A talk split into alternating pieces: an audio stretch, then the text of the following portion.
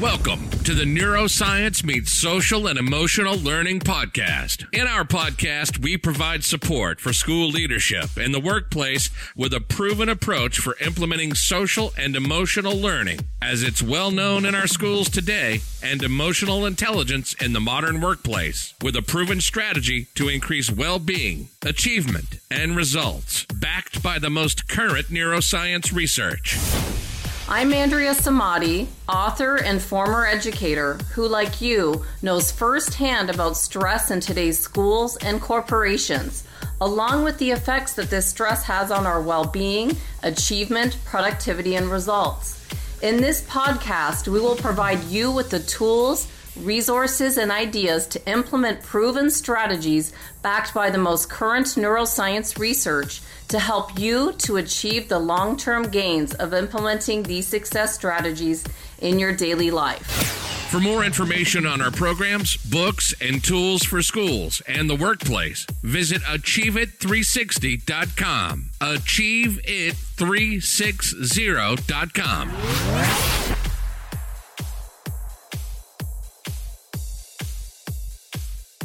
This is episode number 52 on igniting personal leadership that builds resiliency and supports those in vulnerable states. Now more than ever, we need leaders to emerge and take charge, whether it's you as a parent taking charge of your family's daily schedule or you as a worker navigating working from home.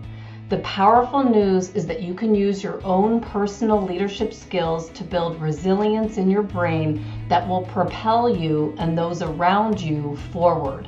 As we navigate the constant change we're experiencing with the coronavirus pandemic, I think it's crucial that we stop and take some time to think about how we can take our own personal leadership skills to the next level to support those around us, those we work with, our families, and our community.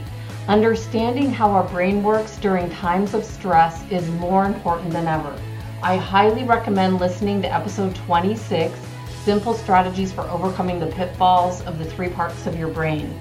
Once we have an understanding of how our brain works, we can use the extra energy we have to build our own personal resiliency model it in our homes and with our family, and then we can reach out to others who might be under more extreme stress and could use your help and support. Together we are stronger. But first, just a reminder of how our brain deals with stress, understanding the three levels of stress response. Remember that some stress is good for us. We did cover this in episode 29 how to rewire your brain for happiness and well being to optimize learning. Here's a quick review the neuroscience of anxiety, calming the basal ganglia in your brain. Within our limbic system, our emotional brain is the basal ganglia, and that, when revved high, makes us feel anxious. Do you know the difference between anxiety, so our body's natural response to stress that can become a mental disorder when someone regularly feels unusual high levels of anxiety, or stress, which is our body's response to a challenge or demand? Some anxiety is normal, and the same goes for stress. We know there are three levels of stress response. There's the positive level, which is mild stress that motivates us to complete our work projects or helps us to find solutions to problems that arise. This type of stress keeps us on our toes in our day to day lives and helps us to build resilience, which is the capacity to recover quickly from difficulties. We all want to raise resilient children and model resiliency in our homes, and we're doing this when we can manage this level of stress. We've all experienced that brief increase in heart rate when mild elevations in stress hormones hit our central nervous system something like when we need to speak in front of a crowd or we play a sport or take a test. It's just that nervous energy we also feel before a job interview. Then there's the tolerable stress response, which is serious, but it's temporary and it can be buffered by supportive relationships. The key is to have support systems in place for this type of stress. In the times that we're facing today, many people are unable to get out and connect face to face with people to help manage this type of stress. I've seen news articles about the devastating impacts this type of stress is having on people. If you know someone who might be in this category, please keep in contact with them. Do your best to call them and remember that connecting face to face over technology is so much better than not at all. Then there's the toxic level of stress prolonged activation of stress response systems in the absence of protective relationships. This is the one we're most concerned about, and this type of stress causes the most damage.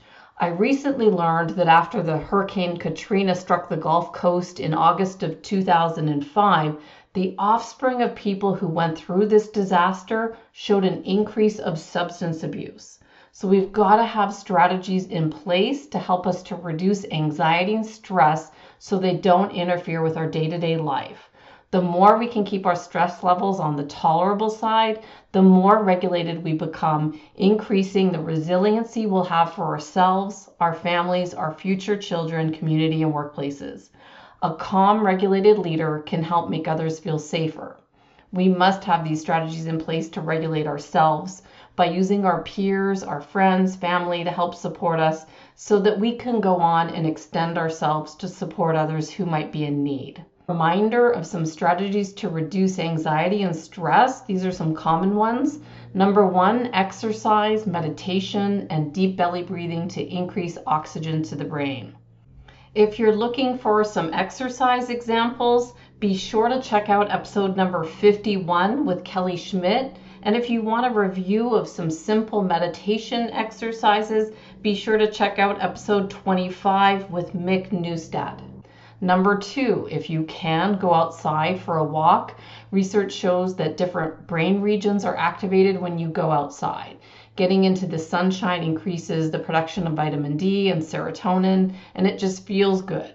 If you can't go outside, look for a window. Number three, zone out and let yourself do nothing while you just let your mind wander. Research shows that creative incubation happens during mind wandering. You're more likely to problem solve successfully if you can let your mind wander and then come back to the challenge. Flashes of insight and solutions to problems often show up at this time, but we've got to be willing to allow for these breaks. And you might have heard some people, I've been watching some of my friends, they're doing some incredible things during this time that they're able to step back from their regular duties and take these breaks necessary to solve some problems that they might have had, to create new products, write new books, finish those projects that they just didn't have the time for in the past. Number four, don't watch the news all day. Silence is good for the brain. Number five, mental imagery. Imagine things that are warming, like a cup of hot chocolate if you're feeling stressed, or a place that makes you happy. Like for me, I like to imagine the beach or a hiking trail.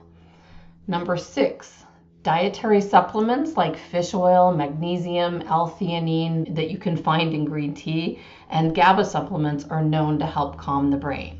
So you've just got to find some strategies that work best for you and keep them in your daily life. For years, I've been quoting Dr. Bruce Perry's work when referring to the fact that the amygdala, the part of the limbic system in the brain that's responsible for our emotions, our survival instincts, and our memory, are hyper responsive, showing an exaggerated response to stimuli in children that come from hard places.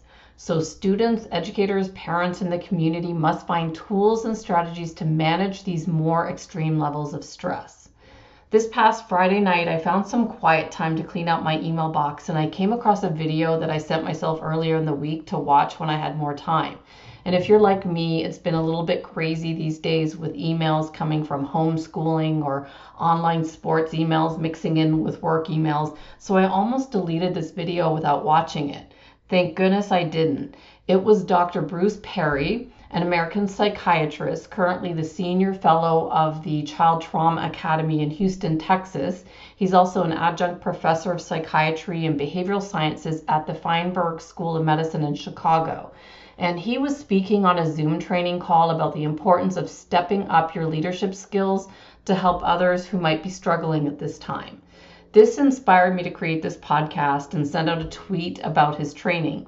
And since I sent out that tweet, my phone has been going crazy. It went off all last night and the whole time I was writing this episode today. So, with the activity of this tweet, I know this message is important and timely. So, I figured I might as well just put it out now today. You can see Dr. Perry's video series here in the show notes, but I thought I would summarize his main points for this episode and hope to have him on as a guest as soon as possible. We want to find ways where we can emerge as the calm leader in these days, keeping our stress controllable, where we are building resilience. When stress falls into the unpredictable side, where it can be at times these days when we're not exactly sure what's happening, it just seems to be changing day by day. And during these times, sensitization happens where the brain sees everything as a threat. And this is where dysregulation happens and is what we want to avoid since this stress causes physical problems in the body. Research shows this type of stress can even have an epigenetic impact, impacting the well being of our children and our children's children just beyond our own selves, which is really scary. Dr. Bruce Perry reminds us that if we don't find the leadership we need to help regulate our population in these stressful times, we will have a sensitized population where for years to come there will be a vulnerability in the population and their offspring. To me, this shows the dire importance of leadership needed at this specific time to find the calm within the storm in our own lives so we can be there to help others and prevent this from happening. I'm not willing to compromise future generations because of this mass hysteria, and I hope you agree with me on the importance of helping yourself so we can reach out and help others. Dr. Perry suggests one, keeping structure because structure builds resiliency. So keep your daily routines. And I find it's been helpful to have blocks of time that remain consistent throughout the day. Like in the morning, we have our meditation, exercise time. We have our time that I focus on my work.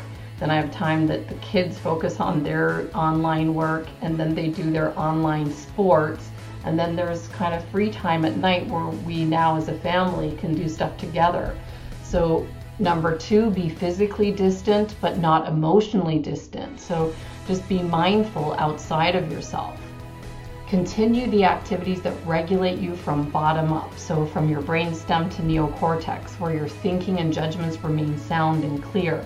Keep calm, and this will prevent you from going to your emotional state of mind where you might not make the best decisions. And do things as a family together. So, this is a great time in your blocks of time to see are you playing games together? Are you having meals together? Just doing things together and then regulating yourselves, using each other to stay calm, and then finding people that you would reach out to that might need more support.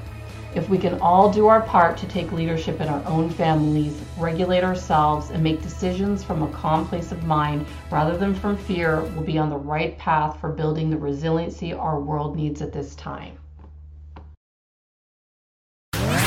You're enjoying the Neuroscience Meets Social and Emotional Learning podcast, please don't forget to subscribe so you'll stay up to date with our new episode. While you're there, please feel free to give us a review or a five star rating as it helps others find us. For more information on our programs, books, and tools for schools and the workplace, visit us at www.achieveit360.com.